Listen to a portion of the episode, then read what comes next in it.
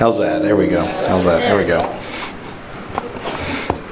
I said it was Korean War vintage sound system. It was Vietnam War vintage sound system. I'm sorry. So anyway, uh, I uh, want you to know that we uh, we're grateful. Thanks for putting up with. I know it's a little hot in here at the beginning. We got that AC going, fans going.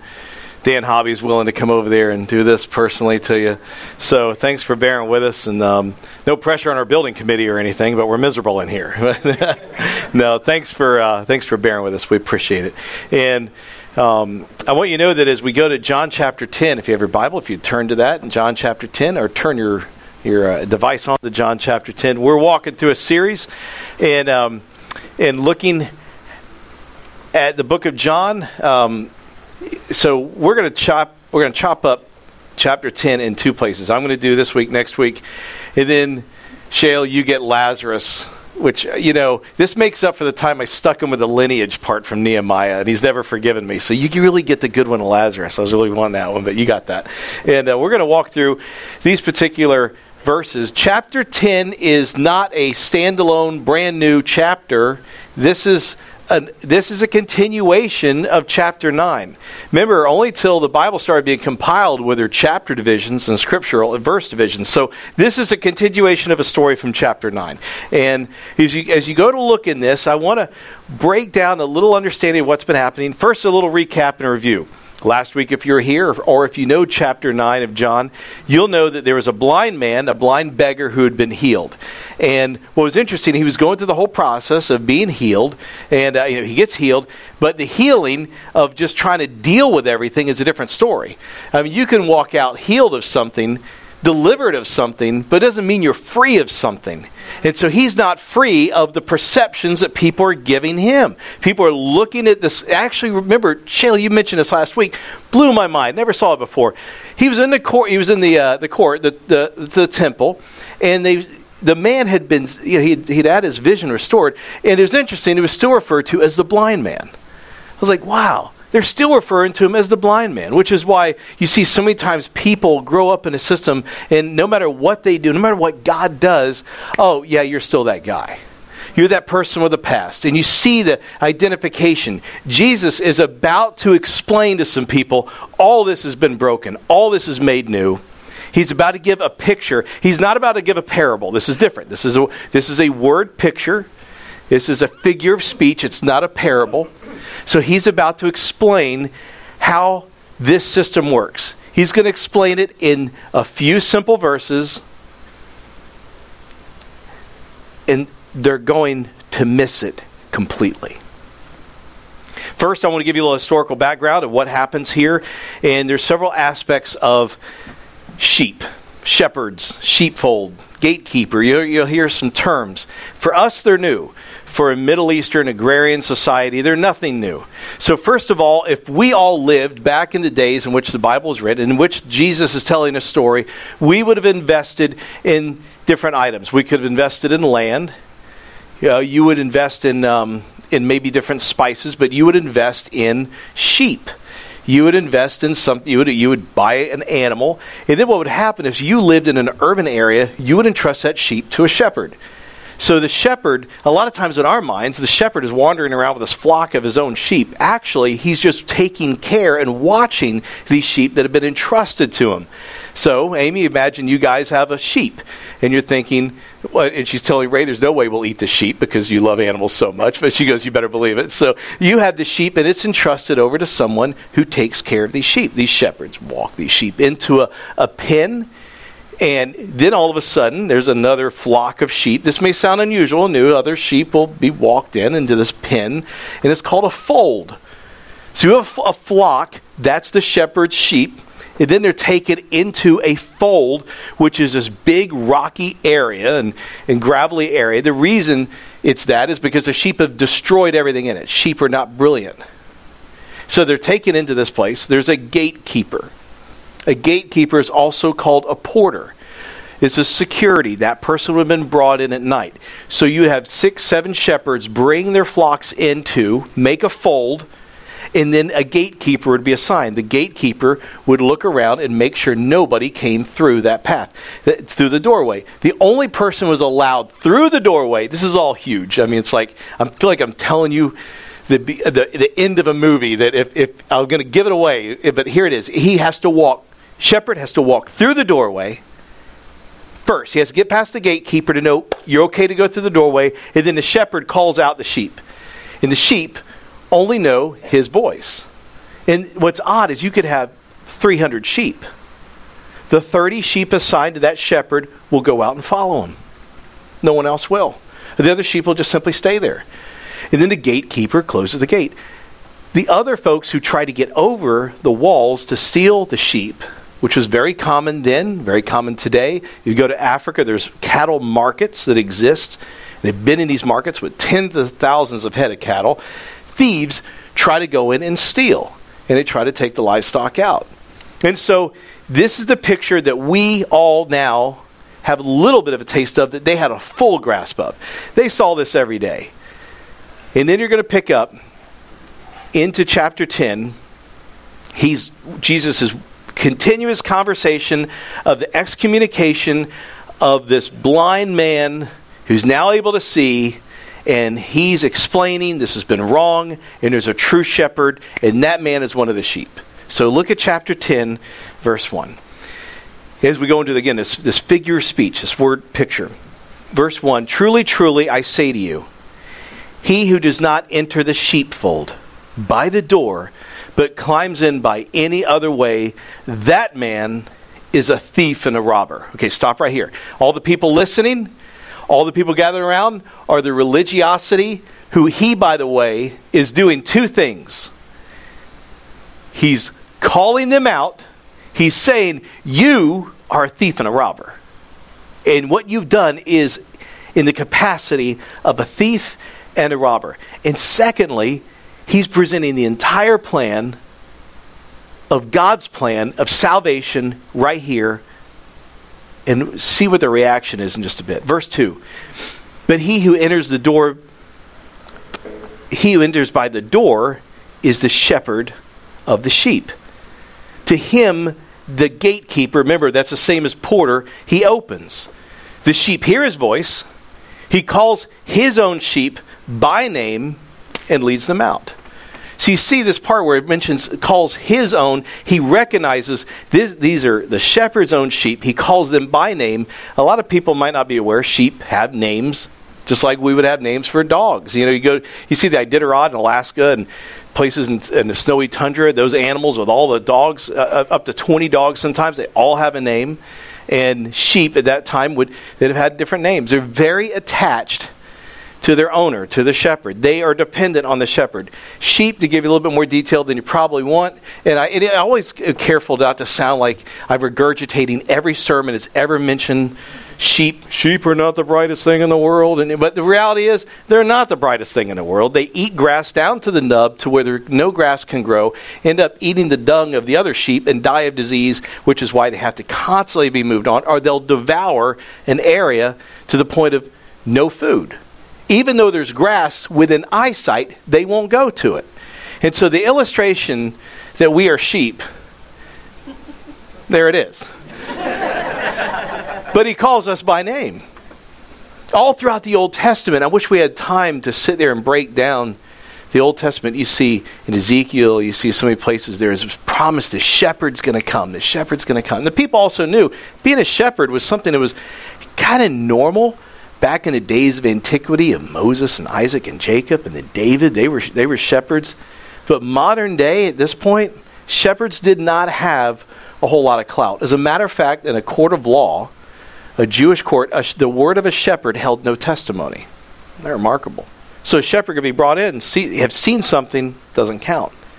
Shepherd was not, there was a sheep gate. There were 13 gates around the area of Jerusalem at one time. There was a sheep gate, and uh, the shepherds were allowed to bring the sheep to a certain point. They'd bring the, the they would get the, the, the, sheep for sacrifices. And the shepherds, what happened to them? They had to stay on the outside in a little saloon, like a little restaurant, hang out because they weren't allowed in because they smelled so bad.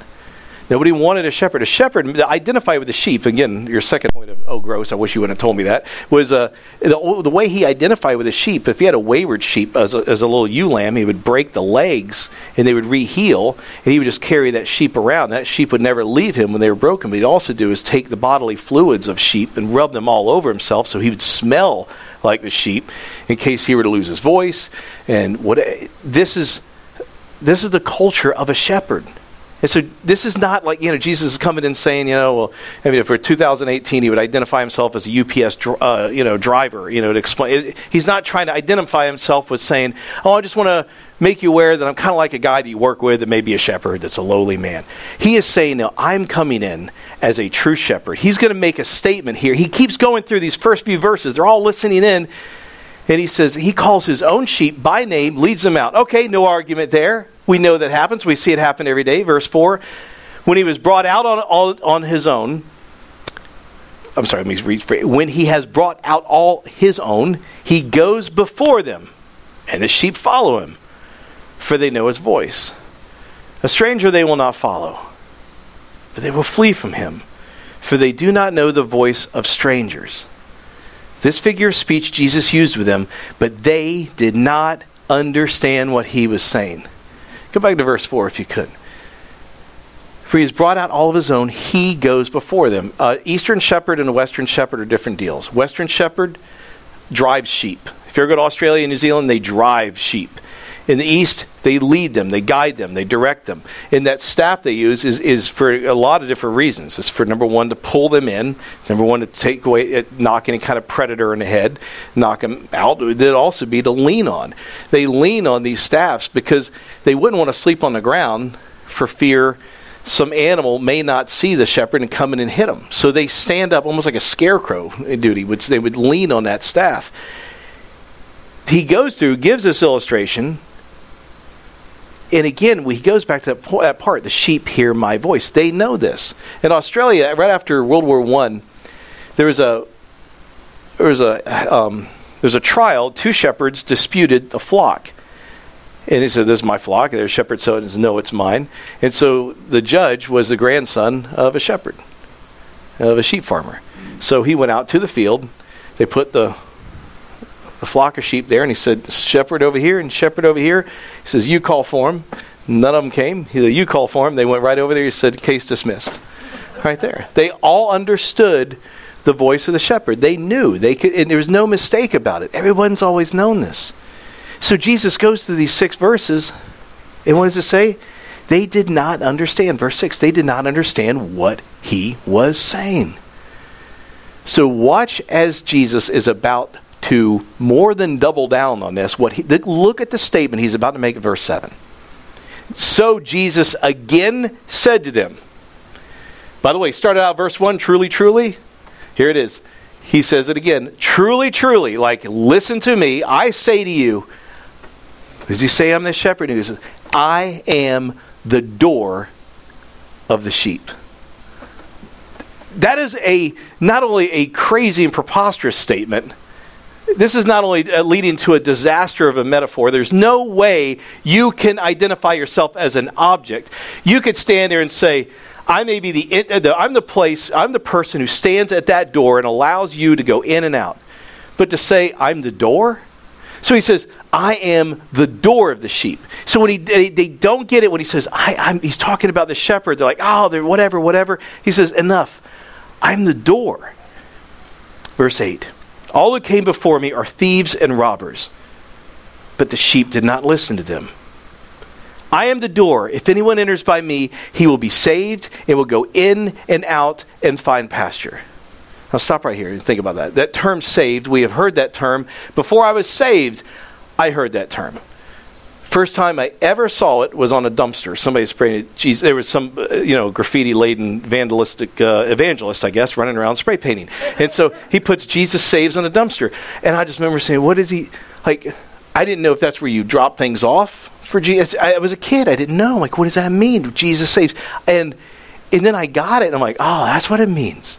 And then you just The verbiage just rolls out. You know, is she saved? Is saved? And what happens? We get so dumbed down to it, numb to it, and all of a sudden, someone sits you down, like what happened about 10 or 15 years ago. This couple sits me down in the middle of a bonfire for the college ministry, and they said, Can we talk to you? I said, Yeah, what is it?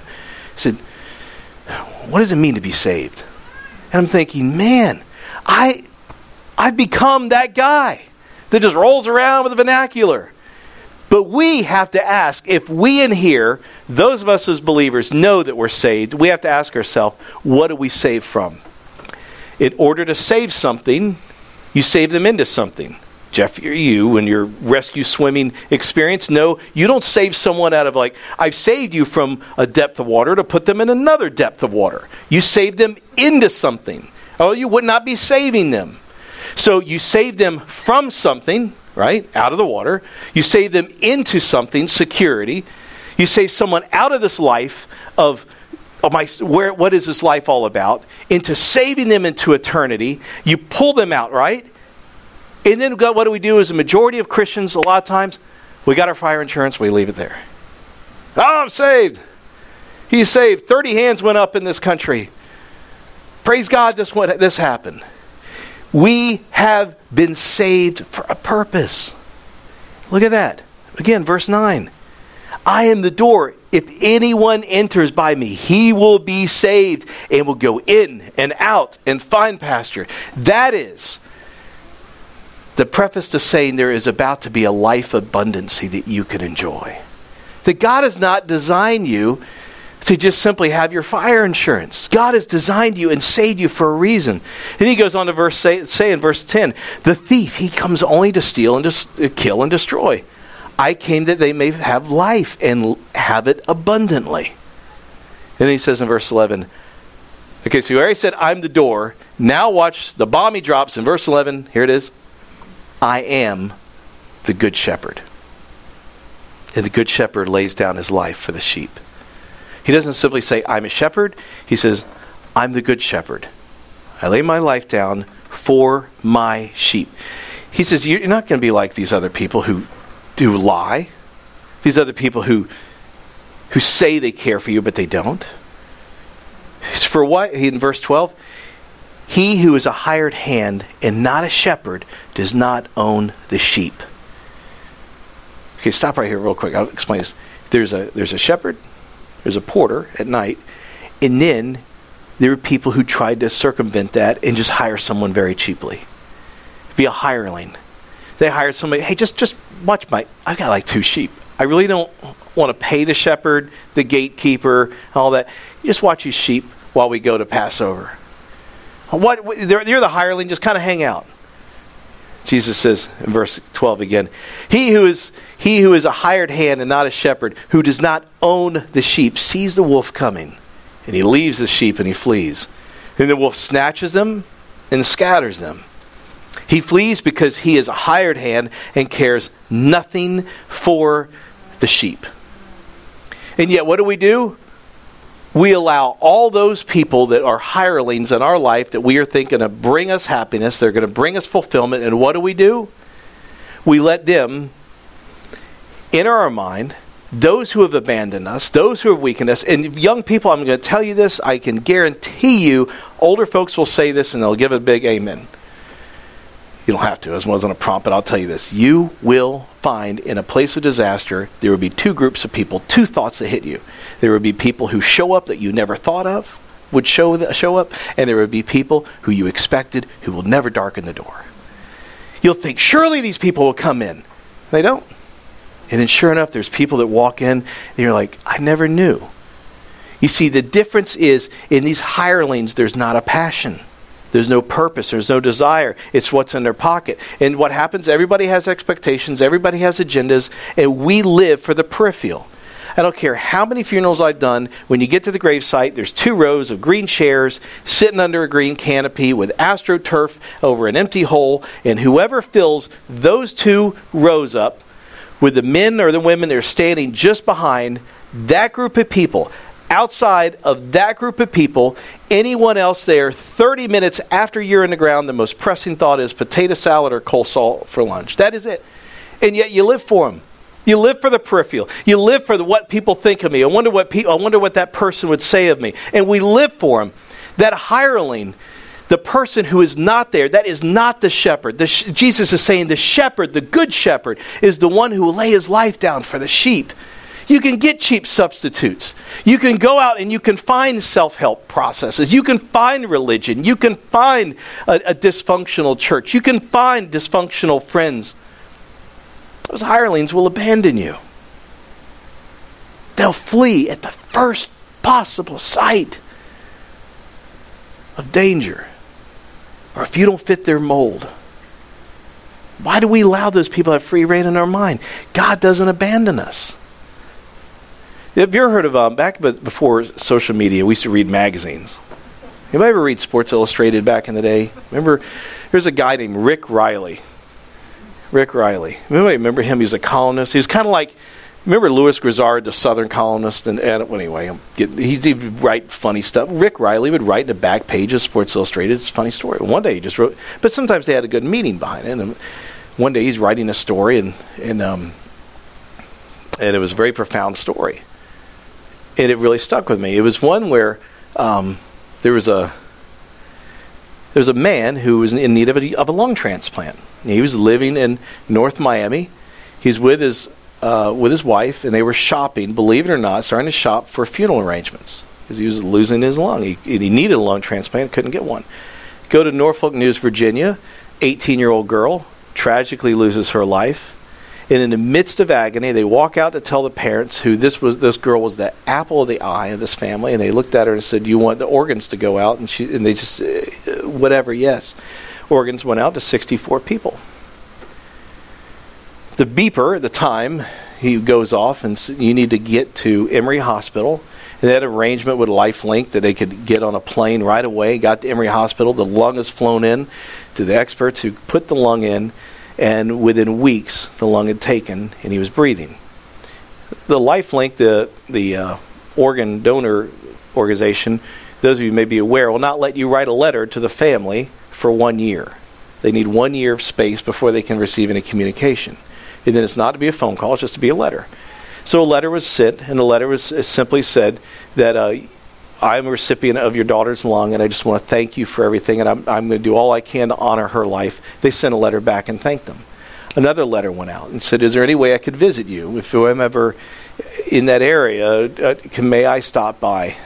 And they said, We would love that. As a matter of fact, that, that happened, and he knocked on a door one night where they had planned dinner, and the door opened, and there was Lynn Geiger, the man with the daughter's lung, looking at the parents of the deceased and the look, the ghostly white look of just what? How do you confront this? Then they eventually went to sat down in the foyer, then had dinner, and eventually the uncomfortable scene broke into laughter, and they began joking and began talking. And on the way out, the mother said, "I had, just if I could do one thing, if I could have one request." He said, "Anything."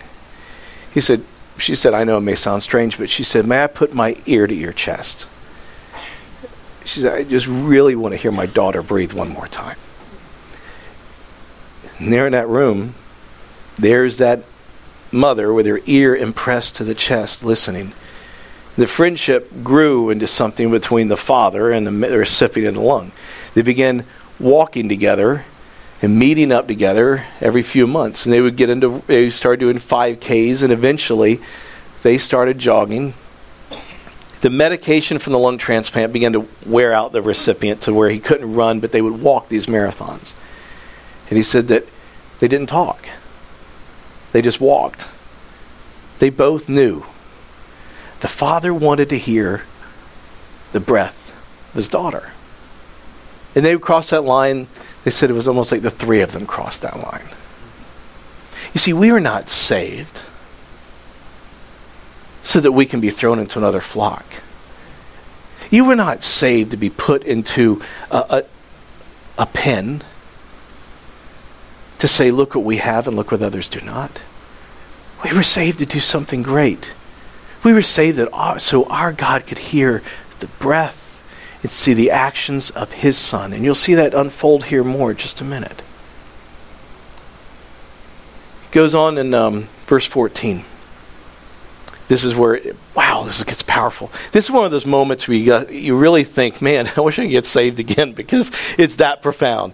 But I hope you hear it correctly here in this verse 14. I am the good shepherd. He says it again. I am the good shepherd. I know my own, and my own know me. So he says, I'm the good shepherd. I, I know my sheep. They know me. They know me. They listen to my voice. They, they, they hear who I am. Verse 15. This is powerful. Just as the Father knows me, and I know the Father, and I lay down my life for the sheep. So here we are. Let me read this again without the chopping of the verses in 14 and 15. Here it is. I'm the good shepherd. I know my own, and my own know me. Just as the Father knows me, and I know the Father, I lay down my life for the sheep. Verse 16, and I have other sheep that are not of this fold. I must bring them also. And they will listen to my voice, so there will be one flock and one shepherd. Okay. Take it back to let's review a little bit. Go back to go back to um, um, 15. Just as the Father knows me. He says it. Just as the Father knows me. Just as the Father knows me what? Just as the Father knows me, that I know my own and mine know me. He is bonding. You ready for this? He is as bound to you. If you go asleep the rest of the sermon, this is it, work, wait, writing down. He is as bound to you, bound to you, he's as bound to you as he is his father. Wow. If anyone ever knocks on your door and says, well, you know, there's a possibility you could lose your salvation. he is, a, is bound to you as he is his own father. And there's no way you can separate the Son from the Father. There's no way you can separate you from Jesus. There's no way. This is the beauty we have in salvation just as the Father knows me. You remember earlier in John, there were times like people would knock on the door, Jesus, by the way, your, your family's out here to see you. And Jesus looks at the crowd like us. He looks around at us. He goes, hey, no, here's, here's, my, here's my mother. Here's my sister. Here's my brother. You tell them I am with my family. Are you kidding? You just compared us to your earthly family. I mean, you took us on the role of Mary. Wow. Same per no, here's my mother, here's my brother, here's my sister. He goes beyond that to say this I am bound in the same love I have my father for you. Yeah. That's a thought. And then he goes to verse 16 And I have other sheep that are not of this fold. I must bring them also. This verse is really cool because this is talking about us. Unless there's anybody in here who's born in native Israel. Unless we have a native Jew, because by the way, that sheepfold, he's talking about the Jews. That is Israel. But here's what's really cool that, I have other sheep. That's us. It's you, that's me. I have other sheep. It, it, it, the reason I highlight certain verses, in case you wonder, what's the methodology? Why do you highlight some things and some things you don't? Because I generally highlight things that I'm like, I just I, I don't even, I can't imagine why that's there. And you start to delve into researching this. So, oh, by the way, I have other sheep. Now the Pharisees are thinking, what are you talking about? I have other sheep I'm going to bring in this fold, and I must bring them also. So they will listen to my voice. There will be one flock, one shepherd. The reason I highlighted must bring is it didn't have to be there. How on earth did Jesus have to must do anything? He must because he has been told by his Father, you must bring them in. Remember, Jesus did nothing out of the nature and the accord of his own Father. Nothing. And so when Jesus has been told, everything I've said, everything I've done, has been done because my Father wants me to do it. Now, just to, here's another level of love that we can grasp. You know as well as I do as Christians, we can say, "Man, Jesus loves me." Yeah, I know. I know Jesus loves me. But there's, you know there's a part of you that dwells with the fear and the thought that God is tired of forgiving you. that God is over the disastrous temptation and acceptance of it. You think He's over your, your doubting. You think, I know Jesus died for me, but there's a God who's angry. I hope that verse ends it once and for all. For before, oh, Jesus didn't just come here to save you and start when he started the ministry at age 30. He didn't come here when he was begotten out of heaven into Bethlehem and say, I'm now here to change things. He is saying at the at the moment when the world looked like it went awry. From I mean the moment in heaven where it was uttered, those are my children, go get them. The exchange between the Father and the Son, you must go get them. And so when Jesus says this, oh, and by the way, I have other sheep. I have other sheep, and I must bring them also. That's a powerful thought. We can say all day long we're saved and forget what it means. We can say all day long Jesus loves me and forget that there is a God, the founder, the foundation, the Alpha, the Omega, who says, Man, go get my people. Bring them into the fold. For one flock, one flock. Did you catch it? Do you remember what other flocks were called? What was it called? Anybody remember? A fold. He said, I just don't want to make one fold. No, I want one flock. This isn't, it sounds like I'm angry. I'm not. I just get excited about this. But you think about Jake really loves sheep. No, I mean, listen to this thought. This isn't, oh, by the way, now we have a bigger fold. No, Jesus is saying, I'm not only the good shepherd, I am the door. I'm the door. And also, I now this is my this is my flock. This isn't a fold of this shepherd's flock and this shepherd's flock and this no, it's just one flock. Not one fold. Don't let that don't let that don't let that escape you. Verse 17.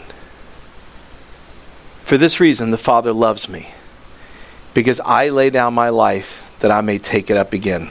Okay, let's examine that real quick. Here it is again. For this reason, the Father loves me. I wish we could just close our eyes and meditate on that verse.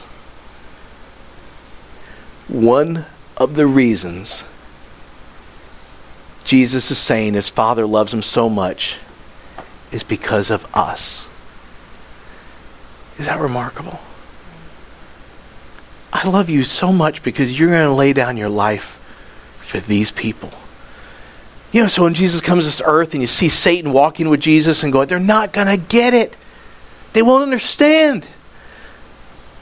Satan wasn't trying to tempt Jesus into having worldly materialistic things. He said, Yeah, they won't understand what you're trying to do. I know these people. And Jesus has been ushered here you must bring them into me.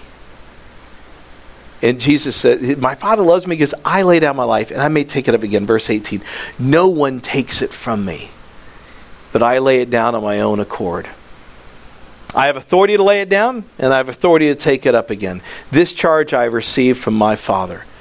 So, do you remember when Passion of the Christ movie came out? And there was a big debate over. Somebody said, "Oh well, the Jews killed my Jesus." Do you remember hearing this? Like, there's people that debate that, and well, the Romans killed Jesus, and did the Jews? No, no one killed Jesus. Let's all be in agreement. We walk out of here. Jesus is very clear. No one takes my life. And what's amazing is he's looking at people who are basically holding a knife, trying to kill him, and Jesus says, "Oh." Eh, no one's going to take my life. I'm going I have the authority to lay my life down. And by the way, I have the authority to bring myself back. What a thought. I am going to bring myself back. You can't take my life. But Jesus on the cross, we know he simply said, Lord, into your hands I commend my spirit. He says, It is finished. It's, uh, I, I, I give you who I am.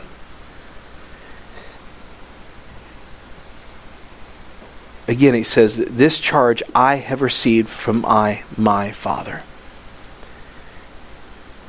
In my Bible, I have written wow several times. This is one of the verses with wow. Jesus, did you catch this? Jesus and his Father are vying for the love of us. God is saying, you, you are going to go down and do this. And Jesus is saying, He loves me because I'm doing this. And what do we do? We, we keep diminishing the power of the cross. Think about this one.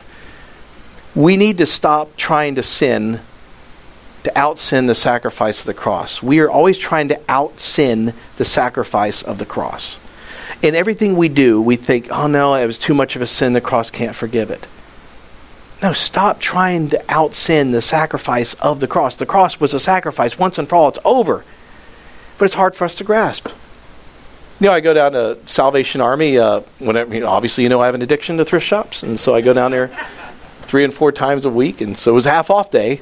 So it wasn't why I left the work day, by the way. Here, they're just finding some cool stuff, and met a friend in the line, and, and you know, and so you know, met met some folks and talking to some people, and get in there, and I said to someone, "How's what's his name?" Because the people who work in there came from a rehabilitation services, and I just have an attraction and love for the people who God is bringing up, you know, out of there, you know, and, uh, and I was like, man how's he doing? How's he doing? And he's like, not good. He's like, no. And I, I really? He said, yeah. Um, you know, it's 14 months sober, this and that, just fell and hit. And I called last night. Sure enough, late last night, calls or sends a text. Yeah, thank you for reaching out. I was almost ashamed to go to you. And I'm thinking, why would you be ashamed to go to me? I, I would. Why would you be ashamed to come to me? Like, man, I really would have liked to have just talked to you, to hung out with you. No, don't don't be like that. Don't be like that. So I'm telling him, watch this. This is how we don't get it. I'm telling him, man, you don't get it. You don't get it. You can come to me. You know, come to you know, come to God. You know that. Yeah, I know that. Don't be ashamed. Don't out sin the sacrifice of the cross. Don't think. Don't stop trying to out sin the love of a friend, the forgiveness of Christians. Stop it. You got it? Yeah, yeah, I got it. And I sent him a text that said, you know, because he's a boxing fan. I said, just remember, God's in your corner. God's in your corner. You go back to that corner between every round. He's going to patch you up. He's there. He's there. And man, God hit me upside the head. Bow. Like even melatonin couldn't take me into the sleep, but he got me. It's like he's like, you don't get it, Jake. I'm just not the one in the corner. I'm the one who wants to go in the ring. I want to take the punches. I want to go in there and I want to stand up. And I want to take the punches and I want to throw the punches that are needed. That's the God I am, not the one who sits in some corner. God didn't sit in a corner to save us. He sent his very own to die for us. And still to this day, in all the word we have, the word is saying, as much as the Father loves the Son, he loves us. As much as the Son loves the Father, he loves us. He says, I am not only the good shepherd, I am the gate, I am the door. And then verse 19. There is again a division among the Jews because of these words in the last two verses here out of this chapter. Many of them said, He has a demon. He's insane. Why listen to him? We've heard that group, right? And then watch the other one, verse 21. Others said, these are not the words of one who is oppressed by a demon. Can a demon open the eyes of the blind?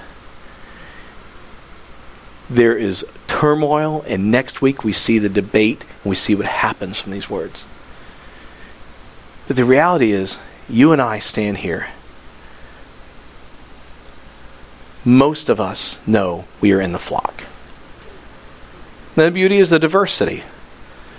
The diversity of, of different backgrounds of people who've been brought up out of seminary, brought up out of prison, brought up out of mundane life, brought up out of monotony, and saved for a purpose. But that door, as much as it's open to us, it's closed to others. And they have closed that door. Revelation 3:20 says this. If this doesn't show you the pursuit, says, behold, I stand at the door and knock. If anyone hears my voice, I will come into him and eat with him, and he with me. The reality is, Jesus is saying this I'm the door. But even when you've closed me out, I stand at the door and I knock. Amen. And if you would just hear my voice, I will come in and eat with you. And you with me. The 23rd Psalm are six verses that I have read at every graveside I've done. I count weddings, but I don't count funerals, obviously. And you just sit there and think there's times where you don't know what to say, but you always know what to say.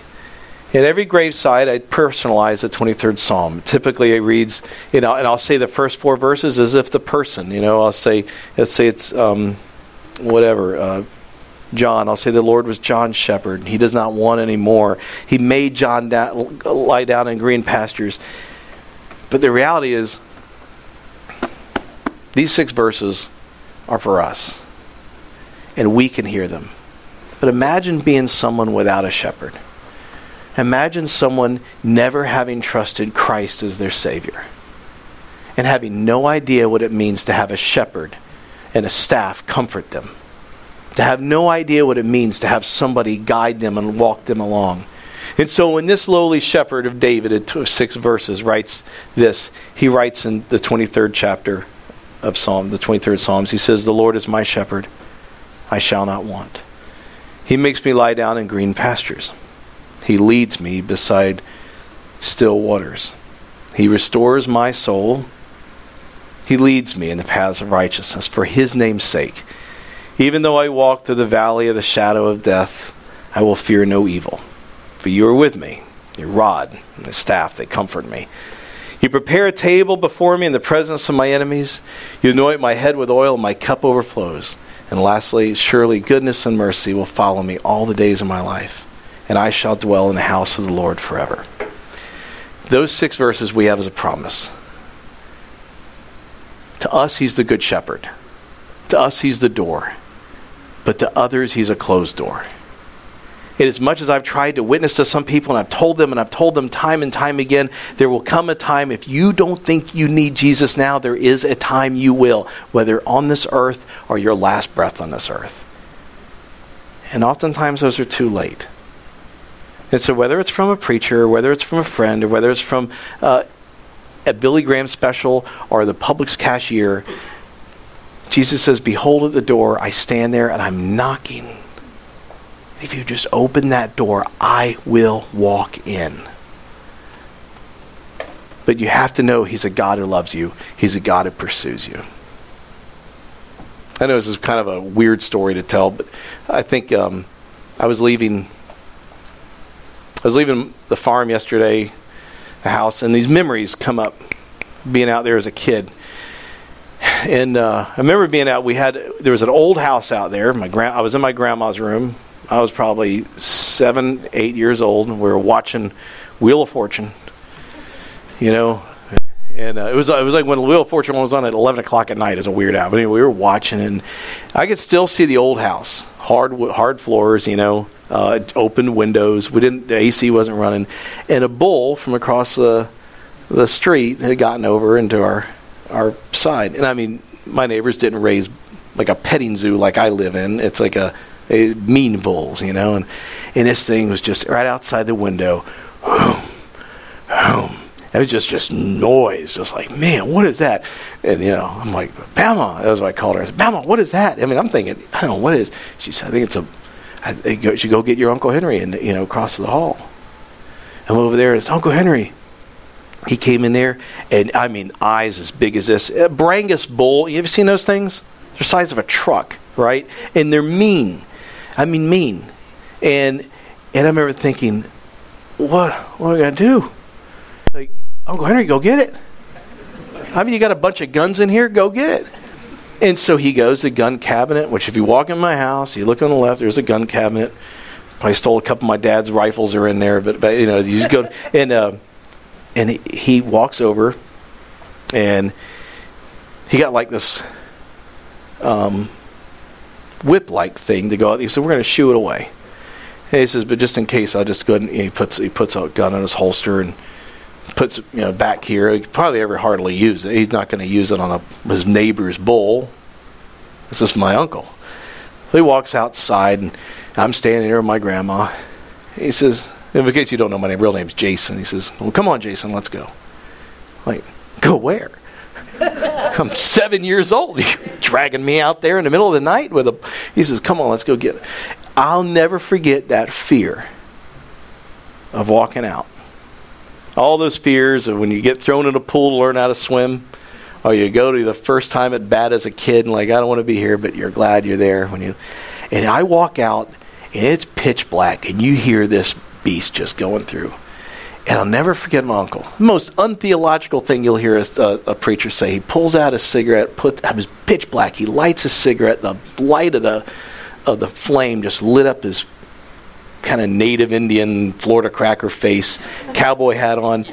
You know, he's like the Marlboro man. You know, he really, yeah, you know, remember. And he, he said, he looked at me and said, "Come on, son, let's go get him." And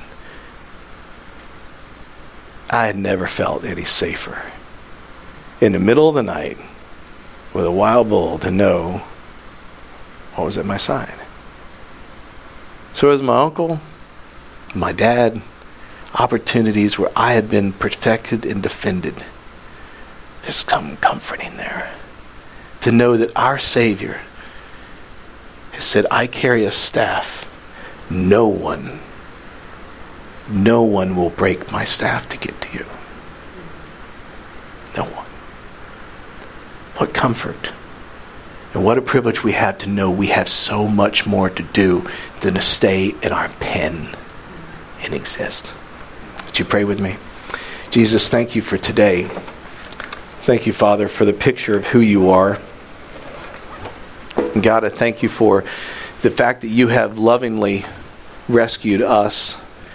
And Lord, you are standing at the door knocking on the hearts of a lot of people. But Father, in this room, I know a lot of the folks in here, but if there are those who've never received you as their Savior, Lord, they would simply find one of us that walk up to and say, I just, I, I heard that voice. I want to open the door. How do I do that? And let's walk with them through that. People who say, I want to take the next step in baptism and say, Lord, I just want to be, I want to be obedient and follow through on that. God, thank you that you go out and God, you, you stand there with us in the midst of our fears. You take those punches when we should be the ones taking them. God, you're that kind of a God. We thank you. Thank you for the word picture you gave us of the shepherd. Thank you for the fact that you are the door. There's no other way. Lord, we love you and we praise you. In Jesus' name, amen. Amen. Hey, before we sing this last song,